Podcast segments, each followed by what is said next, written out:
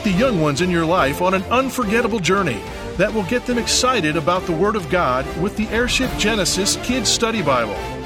Then continue the adventure with monthly audio adventures on airshipgenesis.com. Plus, download the Airship Genesis mobile game, where kids will travel back in time to the life of Jesus. Blast off with the young one in your life at airshipgenesis.com.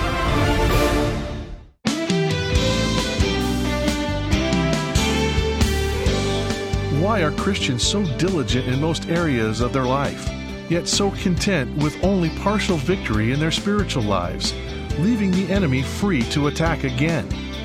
Today, on Turning Point, Dr. David Jeremiah considers this question, which is at the heart of one of the final scenes in the life of Elisha. As we draw near the end of our series on the great prophet, here's David to introduce his message, Elisha's Final Miracle. And thank you for joining us today. Before we get started with our teaching, I want to remind you that we still have a few days left for you to pre order the new book that comes out on the 5th of October. The book is entitled Where Do We Go From Here? And in this book, we explore the prophecies of tomorrow that explain the problems of today. In this book, there will be a chapter on socialism, globalism, the pandemic, COVID 19, the financial crisis, the falling away, uh, the famine of God's Word, the people of the end times, and the city of Jerusalem and what's happening there that helps us understand the prophecies of the Bible. This is a very relevant book. I wrote it to try to help us understand what's going on in our world today. One lady who read the manuscript said to me, Dr. Jeremiah, this book answers all the questions I didn't know how to ask somebody. Well, it doesn't answer them all, that's for sure, but it answers many of the main questions that will help you maintain a biblical bearing in your life.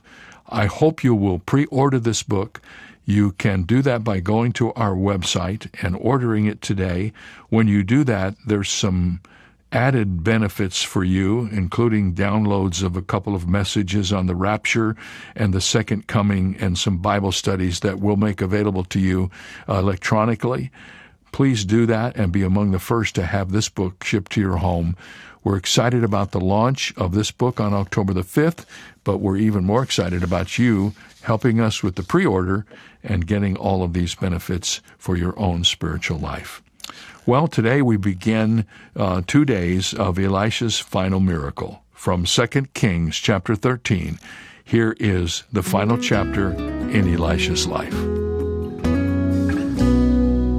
A few years ago, British art critic, Jonathan Jones, wrote an article entitled Rembrandt and the Art of Growing Old Gracefully.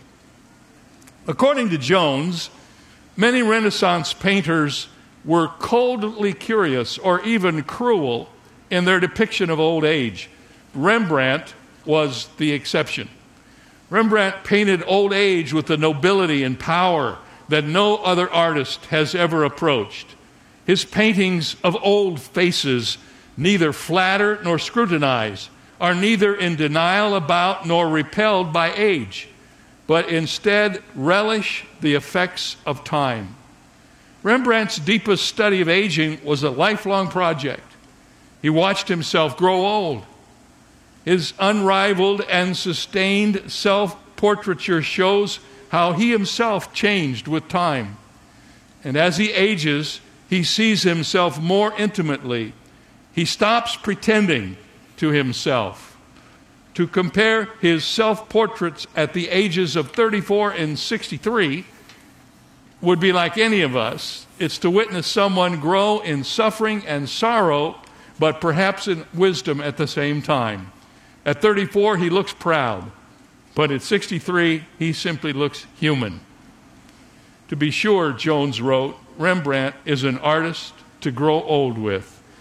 I'd be okay if he painted my picture as I'm growing old.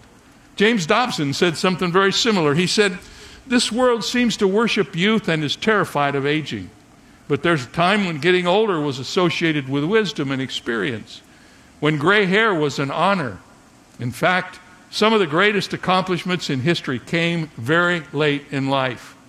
Immanuel Kant wrote one of his best philosophical works at the age of 74. Verdi penned his classic Ave Maria at 85.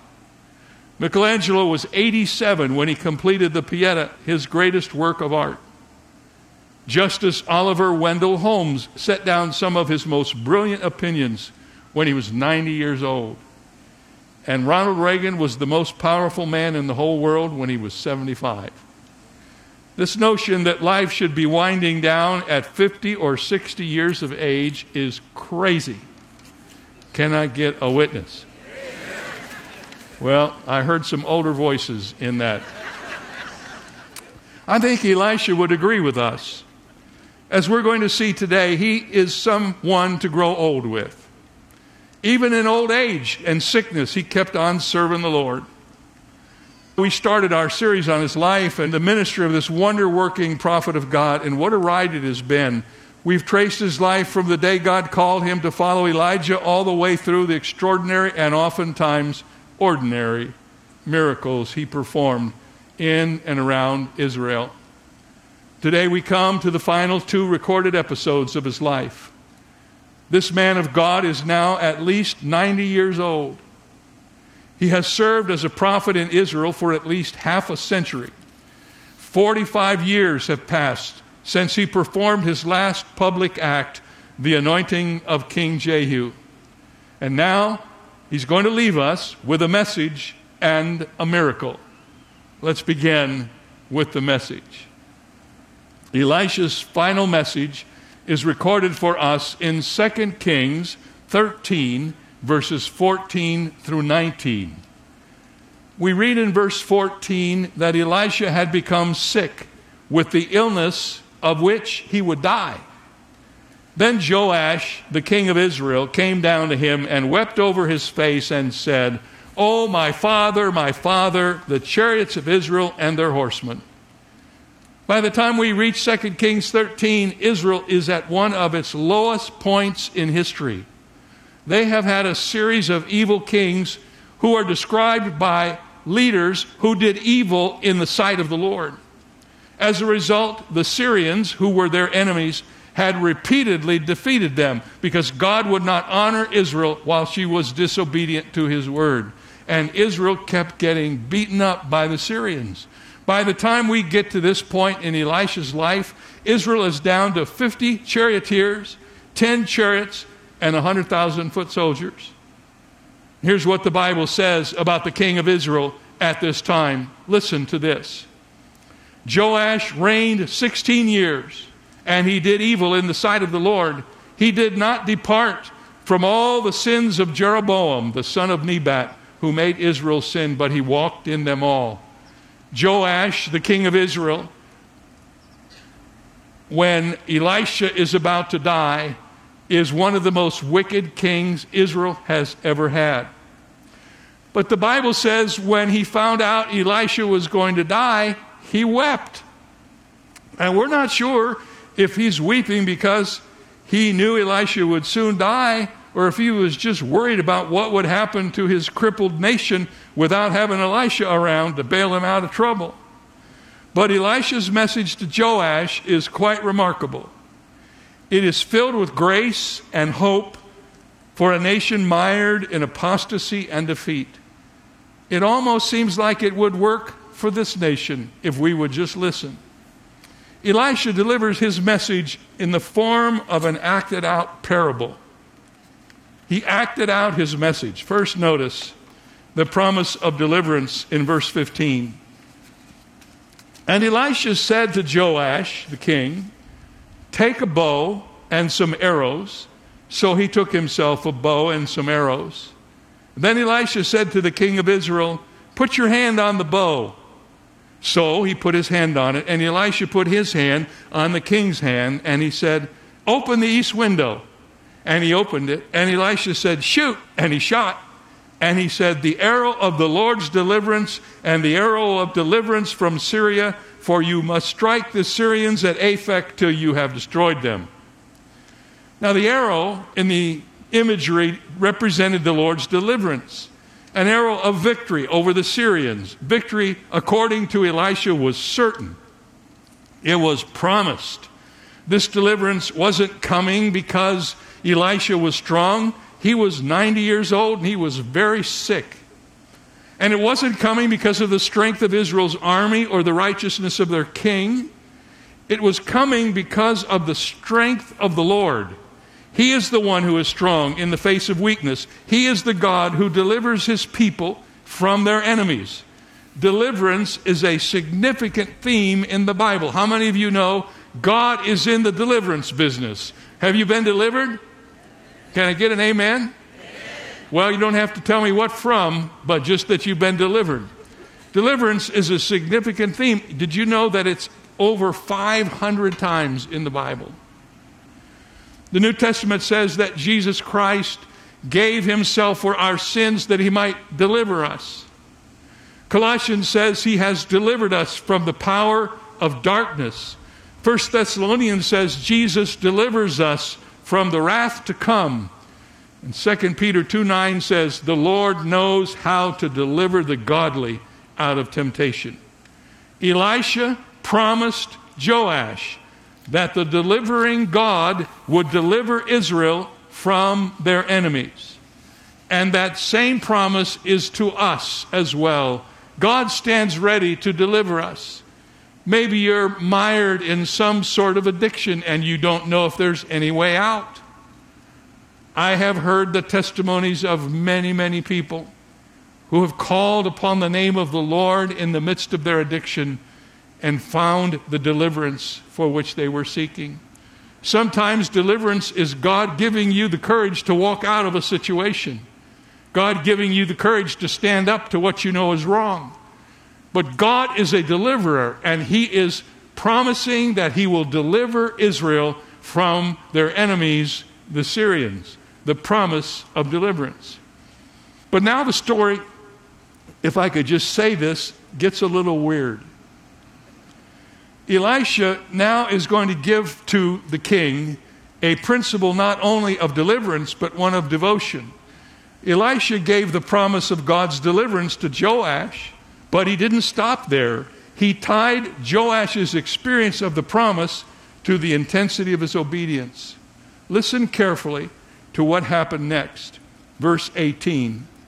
Then Elisha said, Take arrows. So he took them out of his quiver, obviously, and he said to the king of Israel, Strike the ground. So he struck three times and he stopped. And the man of God was angry with him, and he said, You should have struck five or six times, then you would have struck Syria till you had destroyed it, but now you will strike Syria only three times. Here Elisha was testing Joash. He told the king to strike the arrows in his quiver and strike the ground with them. Now, let me ask you this question. If the arrows represented victories, how many would you use I don't know about you, I would empty the quiver, wouldn't you? If I felt like the number of times I strike these arrows on the ground represents the number of times I'm going to be victorious over my enemy, I would give every lick I could to those arrows on the ground. But notice what Joash did. He struck the ground three times and then he stopped. And the Bible says this angered Elisha. What was Joash's problem? As someone has said, Joash was content with just three victories. God gave him a blank check and he only cashed half of it in. The king missed his golden opportunity. Do you know we do that all the time in our lives? We have the opportunity to really defeat something in the power of the Holy Spirit, and we only go halfway, leaving it available to come and get us again Someone has asked this question Are you a three arrow Christian? Managing sin instead of putting it to death? Having a half hearted prayer life? Giving sporadically, if at all, to the mission of God? Witnessing inconsistently? Then he goes on to say, Fire every arrow you have. May God forgive us for half heartedness and give us a fresh passion today to put it all on the line. Don't leave anything left that could have and should have been done. Fire every arrow. Let me encourage you to be fully devoted to the Lord. We'll never follow the Lord perfectly in this lifetime. We all know that. but we can wake up every morning with a new resolve to honor Him in the assignments that He has given us to do. And with that commitment comes a great sense of purpose. I recommend it to you. Live your lives full out. Whatever you do, do it heartily as unto the Lord and not unto men. Well, Joash only struck the ground three times. So what happened? Well, we find out down in verse 25. Joash recaptured from the hand of Ben Hadad, the son of Hazael, the cities which he had taken out of the hand of Jehoahaz, his father, by war. Three times Joash defeated him and recaptured the cities of Israel. How many victories did he get? As many as he struck the ground, as many as he trusted God for. He only got three, and he lived only for a short time without more war because he left the enemy still standing when he could have defeated him. Don't ever do that with the enemy. Once you have him on the run, put him out of misery. Put him out. That's the principle of devotion. So that's Elisha's final message. Really interesting one. Visual aid message that you can't forget because now you got that picture of the arrows in your mind. And if you see one of your brothers or sisters not doing what they should do, not living like they should live, just go up to them and say, You need to start firing your arrows. Get those arrows out of your quiver and start living for God. Now, notice Elisha's final miracle. This is even more strange than his final message. We come to this final episode in Elisha's life, and it involves one final miracle. Verse 20. Then Elisha died and he was buried. And groups of Moabite raiders used to invade the land each spring. Once, when some Israelites were burying a man, they spied a band of these raiders, so they hastily threw their corpse into the tomb of Elisha and ran. But as soon as the body touched Elisha's bones, the dead man revived and jumped to his feet. And I was just thinking, I'm glad I wasn't in the cemetery that night. Amen. My, that must have been something to behold. Dead as a doornail when he's thrown in the hole, and now he jumps out because he touched the bones of Elisha. Now his second life giving miracle is even more incredible than the first because it happens after he's dead. As a group of Israelites were burying their friend, they tried to get rid of their corpse. And the dead man touched Elisha and came to life. I don't know of any story in the Bible like that. And it's probably a story you've never heard before unless you've read diligently all the way through the scripture. But I want you to notice something that's really interesting. Here is Elisha still bringing life even after he died. What a thought! We might not be able to do what Elisha did, but we can outlive our lives and still influence others even after we're gone. Did you know that? It might be a letter that you leave behind for one of your children or grandchildren, or a picture, or a simple word that lodges in someone's mind. It might be a book that you write that's still on the shelves all over the world after you're not here anymore. But make no mistake about it, men and women, our words and our actions outlive us and have the ability to encourage others even when we are no longer around. I remember telling you earlier about the Bible that my parents gave me, the Scofield Reference Bible. Was the first study Bible I ever had as a kid. I got it for my 16th birthday. Believe it or not, I still have it. And I began to read that Bible, and it was a study Bible, like the Jeremiah study Bible, but it didn't have nearly as many notes. It was just, he'd read something, and maybe if you didn't understand it, there might be a little note at the bottom. And I remember how that Bible helped me. I carried it everywhere I went, read it every time I could. And one day I was looking at the Bible just absentmindedly and read in the front cover that the Scofield Reference Bible was created by C.I. Scofield in the year 1909. This was 1950 something when I was reading it. So 50 years after he died, he was still ministering to my life. And I remember praying when I realized that recently that perhaps that could happen to the study Bible God allowed me to write in 2013. It would sure be a joy if somehow I could look down from heaven someday and see a whole bunch of people huddled over the Jeremiah study Bible trying to find out what the Bible says, what it means, and what it means to them. Listen to me, live your life so that you keep on living after you're not living. Because of your influence in your lives, in your children's lives, in your grandchildren's lives, your influence in the lives of your friends, the things that you create that you leave behind that will be a blessing to the generation yet to come. The man's resurrection, and believe it or not, in the Old Testament, is one of the most mysterious miracles in the Bible, that's for sure. Apparently, it was a unique one time miracle to validate the life and ministry of Elisha because there is no record of Elisha's bones bringing anybody else to life.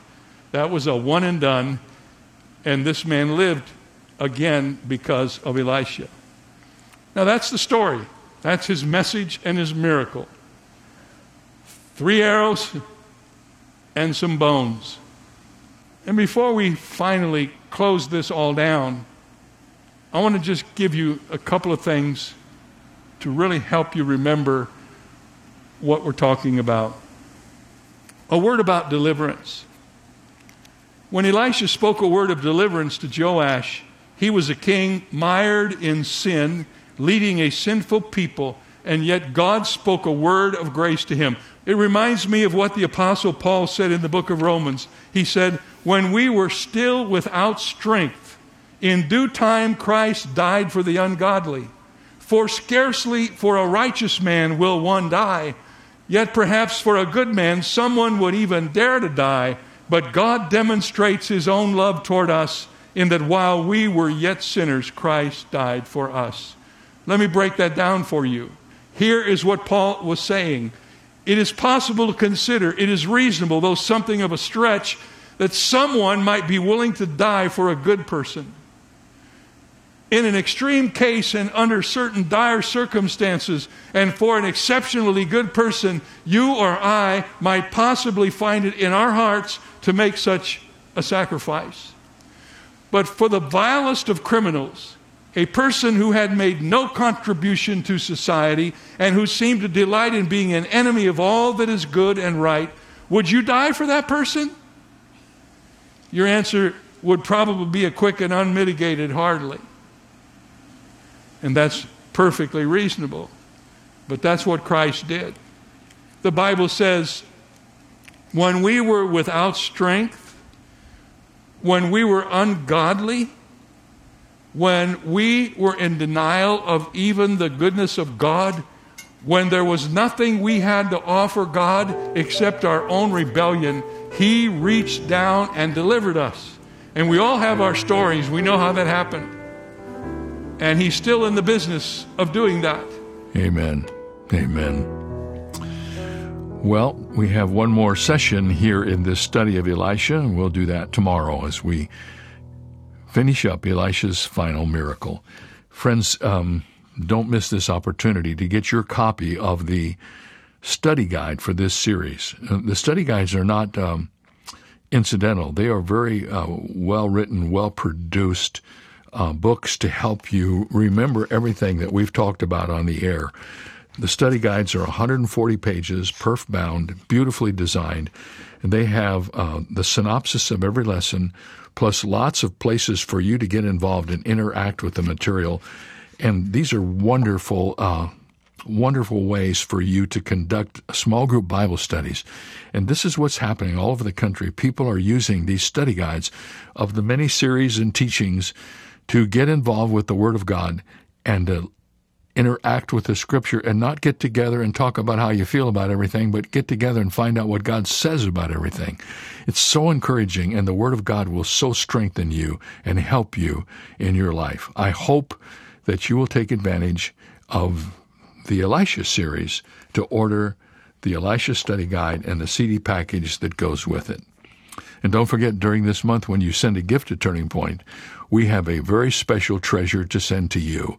It's the 2022 Turning Point calendar, Moving Toward Hope. This beautiful calendar will remind you of God's presence in your life every day. The calendar is a 14 month calendar beginning in November. We offer it in September so we can get it to you in plenty of time and you'll begin to use it on the very first day. Ask for your calendar when you send your gift to Turning Point today. We have them ready to send you immediately. And we'll see you right here tomorrow for the last edition on the study of Elisha, Elisha's final miracle.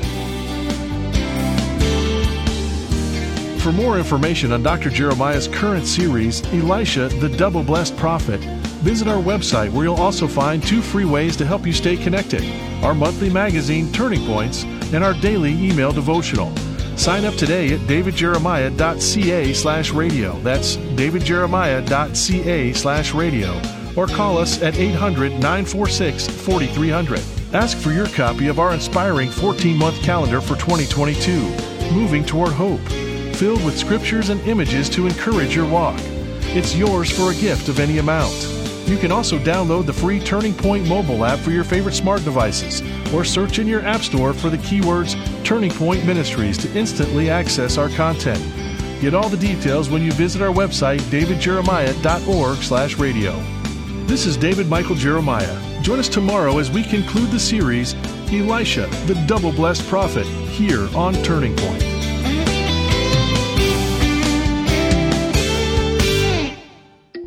Turning Point presents the Jeremiah Study Bible, drawing on more than 40 years of study by Dr. David Jeremiah.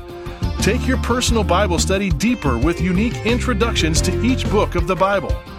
55 full page articles exploring the essential themes of the Christian life. 8,000 study notes with insightful and practical content, an extensive cross reference system, and helpful sidebars that extend to topics beyond the study notes. You can also take advantage of online resources available to you at jeremiahstudybible.com. Great for individual or small group studies, this Bible is available in the New King James and New International versions in standard or large print, as well as the English Standard Version in standard print with several cover options. For more information or to order your copy, go to davidjeremiah.ca slash JSB. That's davidjeremiah.ca slash JSB. The famous Swiss theologian Karl Barth was known not only for his profound writings, but his simple illustrations. He once said that laughter is the closest thing to the grace of God. I don't know if it's the closest thing, but it is definitely close. Both laughter and grace are free, inviting, encouraging, powerful, and therapeutic. The idea of laughter as therapy was first prescribed by Dr. Solomon nearly 3,000 years ago. He said that a merry heart works like medicine.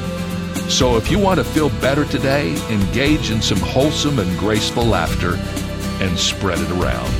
This is David Jeremiah encouraging you to get on the road to new life. Discover God's reasons to laugh on Route 66. Route 66, driving the word home. Log on to Route66Life.com. Start your journey home today.